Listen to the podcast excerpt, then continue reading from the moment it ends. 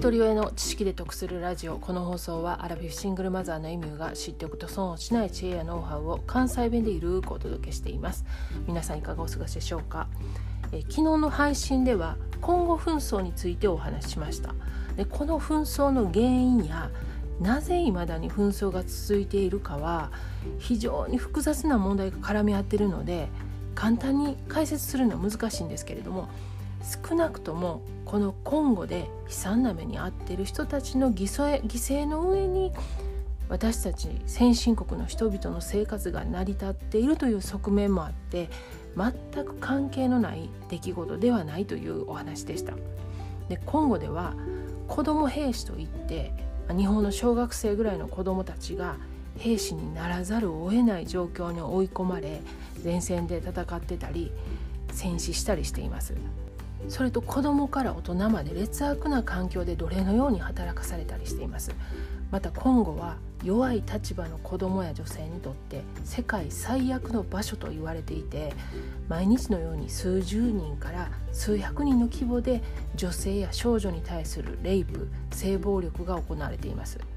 国連人口基金の報告では1998年以降で推定20万人の女性と少女が被害を受けていたと言われています。生まれて間もない赤ちゃんとかまだ4歳の女の子。さらには80歳のおばあちゃんまでがそのような被害を受けているそうです。でこういう話を過去の私が聞いたら多分ね今後の男の人って一体何なんと思ってね今後人イコール野蛮っていう風に、まあ、多分そこでね思考停止になってた終わってたと思います。でこの性暴力の実態を知って自分の知識がまだまだ全く足りてないと思いました。で私はこの性暴力やレイプは欲求を満たすためのね卑劣な行為やと思ってたんですよね。でもこのコンゴで行われているこれらの行為は性的欲求からの行為ではないっていうことを初めて知ってもうびっくりしたんです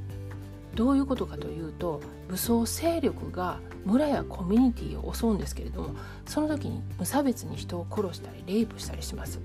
でそのダメージは被害者だけにとどまらず家族やそのコミュニティなど地域を根元から崩壊させるんですよね。でここでね、まあ、想像力働かせてもらいたいんですけれども、目の前で人が殺されて家族がレイプされたらその恐怖心から自分とか自分の家族を守りたいってやっぱし思いますよね。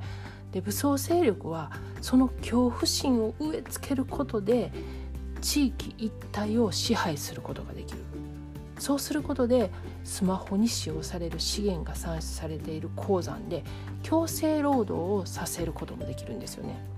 でこのような紛争の地域で